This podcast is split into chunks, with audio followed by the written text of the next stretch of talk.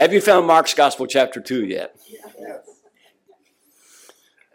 I like the Gospel of Mark, and uh, it's the shortest of the Gospels, 16 chapters, but it is power packed. You use the word, or he used the word immediately or straightway a number of times. It is a very moving Gospel. And in chapter 2, it says in verse 1 And again he entered into Capernaum after some days and it was noised that he was in the house, and straightway many were gathered together, insomuch that there was no room to receive them, no, not so much as about the door. And he preached the word unto them, and they come unto him, bringing one sick of the palsy, which was borne of four. And when they could not come nigh unto him for the press, they uncovered the roof where he was. And when they had broken it up, they let down the bed where the sick of the palsy lay. Notice this little phrase. When Jesus saw faith. He said unto the sick of the palsy, Son, thy sins be forgiven thee. But there were certain of the scribes sitting there and reasoning in their hearts, Why doth this man thus speak blasphemies? Who can forgive sins but God only? And immediately, when Jesus perceived in his spirit that they so reasoned within themselves, he said unto them, Why reason ye these things in your hearts? Whether is it easier to say to the sick of the palsy, Thy sins be forgiven thee, or to say, Arise and take up thy bed and walk? But that ye may know that the Son of Man hath power on earth to forgive sins, he saith to the sick of the palsy, I say unto thee, Arise and take up thy bed and go thy way into thine house. And immediately he arose, took up the bed, and went forth before them all, insomuch that they were all amazed and glorified God, saying, We never saw it on this fashion. Now, this story is found in two other Gospels, and one of them ended up with, We have seen strange things today. No pun intended. We have seen strange things. Here they said, We never saw it on this passion. But I saw that little phrase, and, and I noticed it before, but in verse 5, when Jesus saw their faith. Did you ever think, How do you see faith? Let's talk about this. May it please the great God of heaven that formed all things to stamp his divine approval upon the reading, hearing, heeding, and preaching of his forever settled in heaven word of God. And may I give you three quick facts about the Lord. For the Lord is good, his mercy is everlasting, and his truth endureth to all generations. Would you pray with me? Lord, may our faith be seen. And thank you, dear Lord, that thou art the author of faith. And we can increase our faith, so then faith cometh by hearing, and hearing by the word of God. And so as we hear the word of God here today, increase our faith as well. In Jesus' name, amen.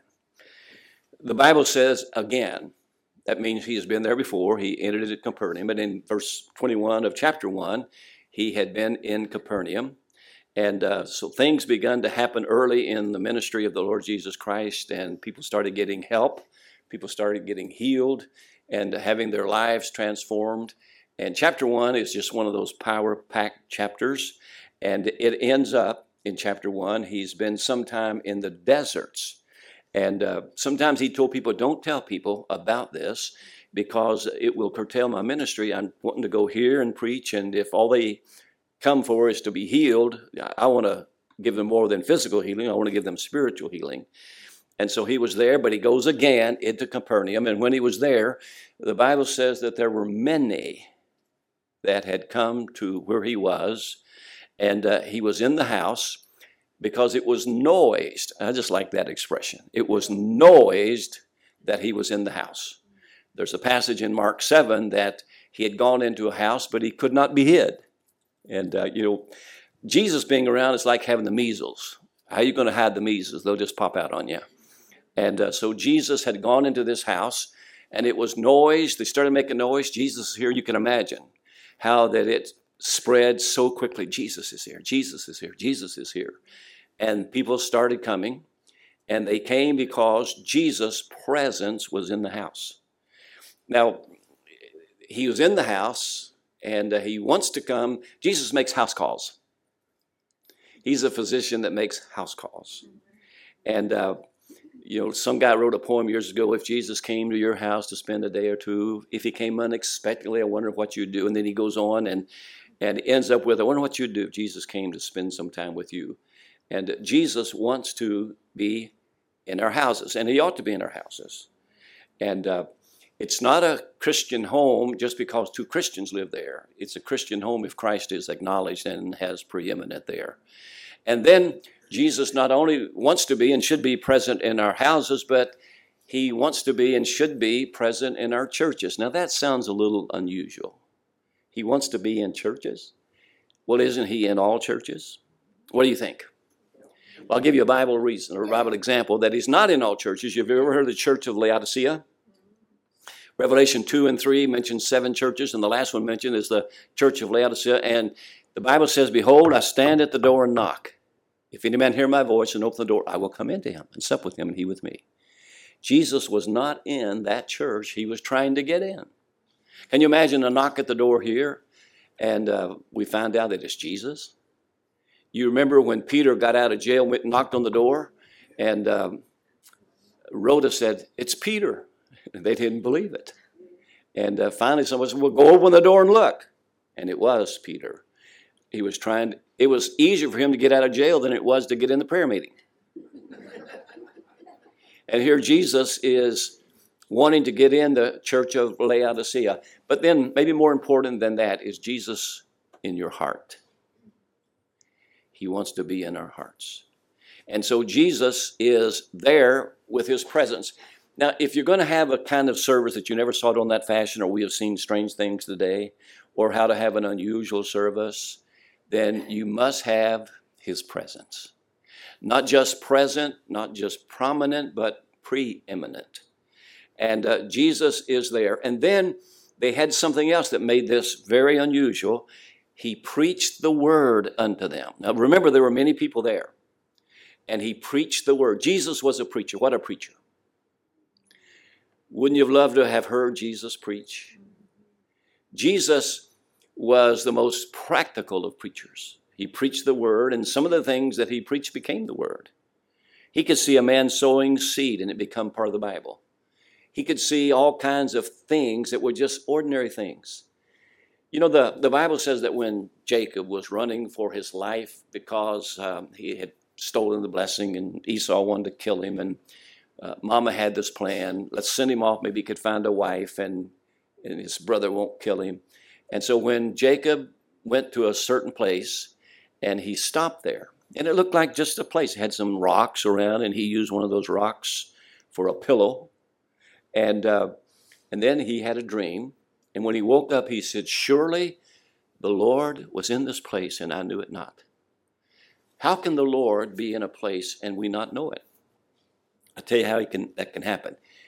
We think that God is in the unordinary or the miraculous or the extreme big or whatever, and we miss him because he likes to do things in an ordinary way with ordinary people. Do you know what was the difference between the bush that Moses saw burning that did not consume, and that bush over there, God was in that bush. The Lord made the difference. When God gets in something, God is in this book, that's what makes it a holy book. You know, when God gets into something, it becomes otherworldly, as it were. And we sometimes miss God's presence because we think, well, that wasn't too big. That was just so ordinary. You remember when Jesus told the story, you visited me when I was sick, you visited me when I was in the hospital, you fed me, you did this and this. They said, Lord, when did we do that? He said, I say to you, because you did it to one of the least of my brethren, you did it to me. And he said some others, you didn't do this to the, they said, well, when did we see and we didn't do that? He said, because you didn't do it to one of the least of my brethren. If you want to do something for God, do something for people especially God's people. You know, Paul said, I beseech you in Christ's stead, as if Christ were here. And here is the Lord Jesus. He is preaching the word, and many times the thing that he preached became the word, but he was a, a, preacher of the word. The word of God is like a hammer that, that breaks the rock in pieces, it's like a fire that consumes, it's like a mirror that reveals, it's like a lamp that lightens. Jesus said, You shall know the truth, and the truth shall make you free. There's something about the preaching. We must have preaching. And uh, preaching comes in all sizes and shapes. Uh, there are preachers that uh, maybe you have your favorite style. of preaching. You know, some people, I heard just recently that a guy was going to preach, and sometimes he raised his voice. And some said, I, I don't want to hear him preach. It gets too loud. And there are other people who, if they're not loud, some people don't think they're preaching. There are some people who think if you go to church and the preacher doesn't step on your toes, not literally, but you know, is preaching to you, getting on your sin, that it wasn't preaching at all. And some others, they get mad when people step on their toes. Preachers can't win.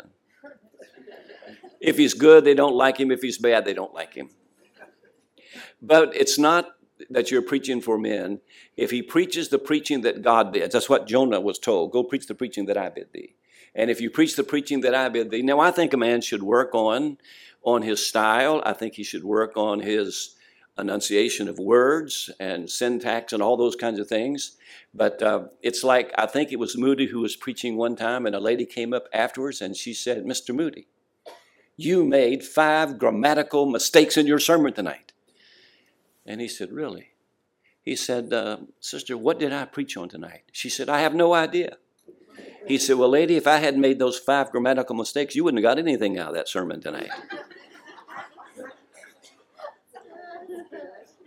But the emphasis on the preaching is not the style. And uh, now you want the preacher to be right. Uh, there's an interesting passage in Haggai where the messenger of the Lord had the message of the Lord in him. It's like the messenger of the Lord became one with the message. And you want your life to be such that it would magnify the message. You wouldn't want your life to be such with, I, I wouldn't believe the thing that man said. So, uh, but you preach the word. That's, that's the care. That's the key in preaching. You preach the word. And then the Bible says that there was people. You got to have people. Now, how many people were there? Well, I don't know, but I do have a word that qualifies it many. How many think many is? You think many is one? Is many two? Is many three? You know, you have that little saying about three is a crowd, but it's not many. Uh, no, they couldn't even get in this place because it was noised abroad that Jesus was there, and uh, some people would try to get in, they just couldn't get in because there were many people that were there. Now, why did they come? There are different kinds of people there. One is there were hungry people there, hungry to hear what Jesus had to say. They were hungry to hear the Word of God as He preached it. You know, people are starved for the, for the Word of God. Maybe not in America, but in other parts of the world. Would you walk all day and half the night to go to a church service? You say, no, no. If I can't drive, I'm not going. But there are people who live in areas where they don't even have cars. Maybe never seen a car. And they would walk miles to go to hear preaching. How many of you remember the restaurant Po Folks? You ever eat at Po Folks? It was country cooking place. There used to be one in Fort Myers, and uh, my family and I would go there and eat sometime. But in the menu, they'd have little sayings. And one of the sayings in the Po Folks menu was, If and you ain't hungry, nothing we got'll taste good. I thought, that's true. If and you ain't hungry, nothing we got'll taste good. You know, if you come here to uh, the house of God and, and you feel like you're already filled up, and Pastor Bill gets up and preaches his heart out, you say, man, didn't do anything for me. But if you come here and you're hungry, and uh, you're going through a rough time, and uh, your whole world's about to fall apart, and you need some help from God, you'll come and you'll want to zoom in on every word and tone in, tune in, and hope he has uh, a word from God. It's like Jehoshaphat said, Is there a word from the Lord? And uh, you want a word from the Lord. There are people that are hungry people. I hope when you go to the house of God, you're hungry to hear God's word. And then uh, there are hurting people. It's this man who's palsied.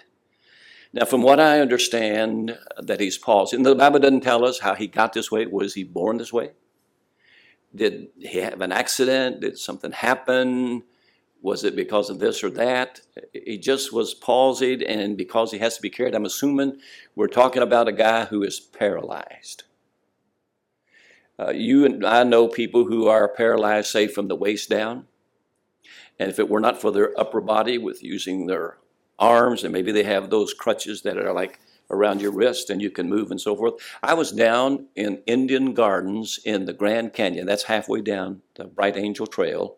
And there was a guy down there who had those kind of crutches. His legs were in braces, they didn't move independent of each other. He, he moved his sticks and then he'd move.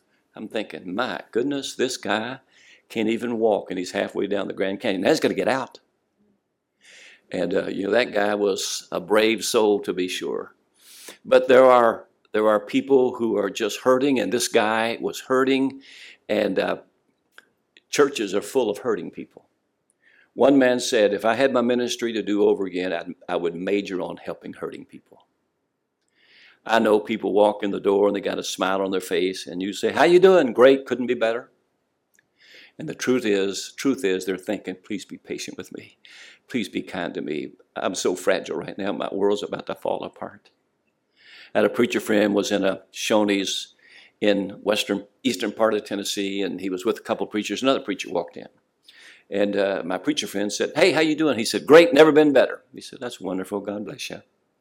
A year later, they were back in that same area, and he bumped into the guy, and he said to my preacher friend, "He said, you remember when we saw each other last year, and you asked me how I was doing, and I said I'm doing great, never been better." He said, "I remember that." He said, "The truth is, it was the worst day of my life." He said, My son had just been sent to prison, and I was so hurting. And I'm thinking, why didn't he just say, Dear brother, if you can get a hold of God at all, would you just mention my name? Would you just pray for me? Wouldn't it have been better to say, even if he would have said, I'm hurting? A brother in Christ would have probably put his arm around his shoulder and said, well, Dear brother, let's pray right now and ask God to help you. But he said, Nope, never been better. So he went a whole year without that guy praying for him. Uh, there are people who are just hurting.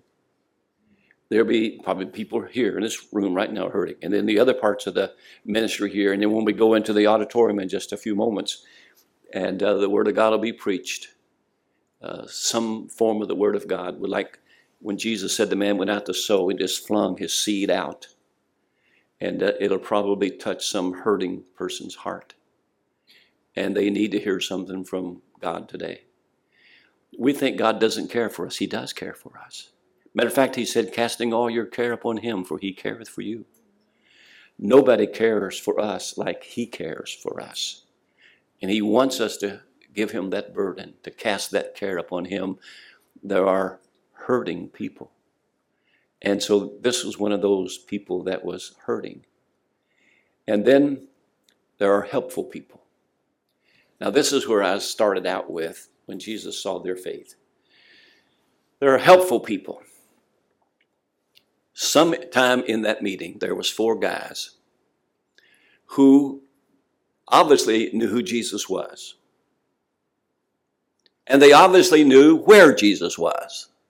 He was in that house. And they knew somebody, a friend, who needed Jesus.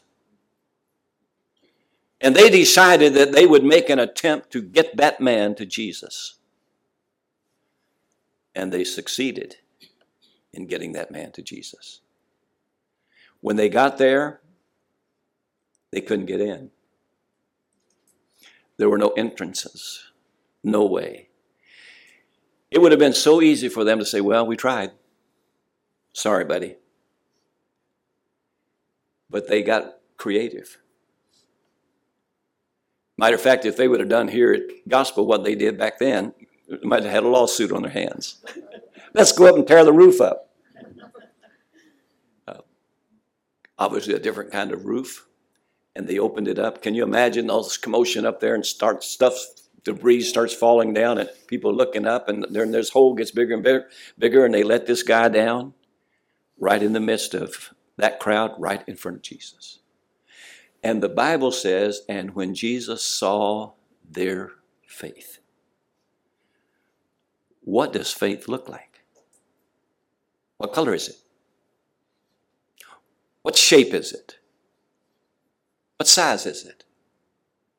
Now, this is very important because James said, You show me your faith by your works, and I show you uh, by uh, by your, you show me your faith by your works, and I'll show you my faith without my works. vice versa. I'll show you my faith by my works. They and you and I can show our faith by what we do. But what we do proves that we believe what we say we believe. And uh, some people say, well, you know, I have faith and I need a job and God's going to give me one. Well, are you going to go look for one? No, God's going to give me one. Well, you'd be better off to say, I don't have a job, I need one, God's going to give me one, I'm going to go out and knock on some doors, see if I can find one. Now, that would be faith. And so these guys showed their faith by doing what they did, going up on the roof with this guy, opening it up, and letting him down in front of everybody. Uh, there's an interesting passage in the book of Acts, chapter 11. God was doing some things in Antioch, and uh, they sent over there a man by the name of Barnabas. And Barnabas, when he showed up, the Bible says, and when he saw the grace of God. How do you see the grace of God? How do you see faith? He saw what was going on. He saw that God was doing something. Lives were being transformed, lives were being changed, people were being saved, things were getting right. And that was the grace of God working. And when Barnabas came, he saw that grace. And when these guys go up on the roof and open it up and let the guy go down, Jesus saw their faith. It didn't say that he saw that man's faith, he saw their faith.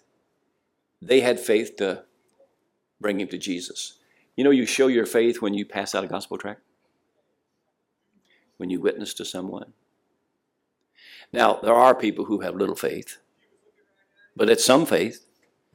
And then there are some people who have much faith. There's a couple people in the Bible that Jesus said, Whoa, look at this faith. He marveled at their faith. With many like that. One of the centurions said, No, you don't have to come to my house. Just say the word. My servant will be healed. And Jesus marveled at that. And you and I, like the centurion, we don't have his presence right with us, but we do have his word. And if we act upon that, Jesus saw their faith. And uh, when he saw their faith, the Lord said, Son, thy sins be forgiven thee. And you talk about opening a can of worms. First of all, we thought the guy needed healing. And Jesus said, Son, thy sins be forgiven thee. And they gasped. Which would bring us to the fourth kind of crowd that was there. There were the hypercritical crowd. You know, uh, there'll always be somebody who are there to nitpick, to find fault. Nothing's ever right. Nothing ever pleases them. I came across a, a thought that I thought that is so powerful. And that thought is this Men rarely see things as they are, but rather as they are. And you have to think about that. Men rarely see things as they are, but rather as they are. I illustrate like this Pastor Bill gets up, preaches, God blesses, it's a great service. The altar's filled, lives are helped, people go out the door. And a guy walks out and shakes Pastor Bill's hand and said, That was so wonderful. I am so glad I was here today. That was wonderful. God used you today. And about three people behind him walks out and said, If I couldn't preach any better than that, I wouldn't even get up and try. Now, same sermon, same preacher, two different responses. One of those guys, I'd say, probably was filled with the Spirit of God. The other one didn't know what the Spirit of God probably was. Because men rarely see things as they are, but rather as they are. If, uh, if you're filled with the Spirit of God, you're going to see things a lot different than a guy sitting there who's not filled with the Spirit of God. Or maybe not even saved. So they don't see things as they are, but rather as they are. And so when Jesus said, Son, thy sins be forgiven thee, he opened a can of worms in that crowd. Some of that hypercritical crowd said, He blasphemes. Now, to blaspheme it could, blasphemy could be one of three things. One, you deny God one of his attributes. Attributes. For example, you say, well, he's not holy. He doesn't know everything. That, that would be blasphemous because he is holy. You would not deny him an attribute. Or you would attribute to God that which is absurd or against his nature, and uh, that would be blasphemous. Or you could take unto yourself or give that to some other person something that belongs only to God. And that's the one they're accusing him of because they're thinking he's blaspheming because only God can forgive sins. Their major premise is only God can forgive sins. Their minor premise is this man seems to forgive sins. And the conclusion was this man, being a man, he blasphemes. So they thought Jesus was blaspheming because he was taking the prerogative that he could forgive sins. No. Can Jesus forgive sins? Sure, he can. Now, then Jesus said, Let me ask you a question. Which is easier to say? And you can answer this question, even if nothing else in your own heart. Which is easier to say, Thy sins be forgiven thee, or arise, take up thy bed, and walk? How many of you vote for number one is the easiest to say? Yeah. Uh, if you think number two is easiest, what if some guy was in here and he was paralyzed and I said, Hey, fella, arise, take up thy bed and walk? I said, Arise, take up thy bed and walk. And if he doesn't do that, we're thinking, I didn't have something. But if I said, Thy sins be forgiven thee, how do you know? Uh, the last person who had their sins forgiven at the altar at Gospel Baptist Church, did anybody see their sins go out the door? And that's what forgiveness means to send away. Did anybody see him go away? So he said, So you will know that I have the power to forgive sins. Arise, take up thy bed and walk. And the guy got up and took that thing that he came in on, stuck it under his arm, and walked out of that place. Now we believe he may have power to forgive sins too, if he can do that. And so when Jesus said that, he silenced the hypocritical. He met, he saw those men's faith and honored it, and he gave this man what he really needed. And then he had his sins pardoned, and they gave praise to God. And they said, We never saw it on this fashion. And when Jesus is around and is in the building, you'll never see it on that fashion like that. Would that we could say that every time we went to the house of God. Would that we could say that in a few minutes over in the other service. We never saw it on that fashion. Wouldn't it be wonderful if somebody came that everybody knew you've been praying for this guy or this woman to be saved and, and uh, they hadn't got saved, but all of a sudden today they got saved? You'd say, Man, I was glad I was there. I was glad I got to see that. So, and when Jesus saw their faith, let's, let's go show our faith. And you show it by what you do. Let's pray together.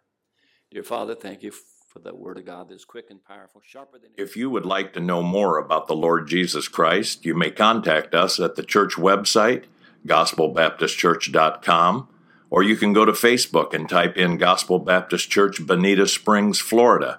Also, you could call the church office at 239 947 1285. Thank you, and God bless.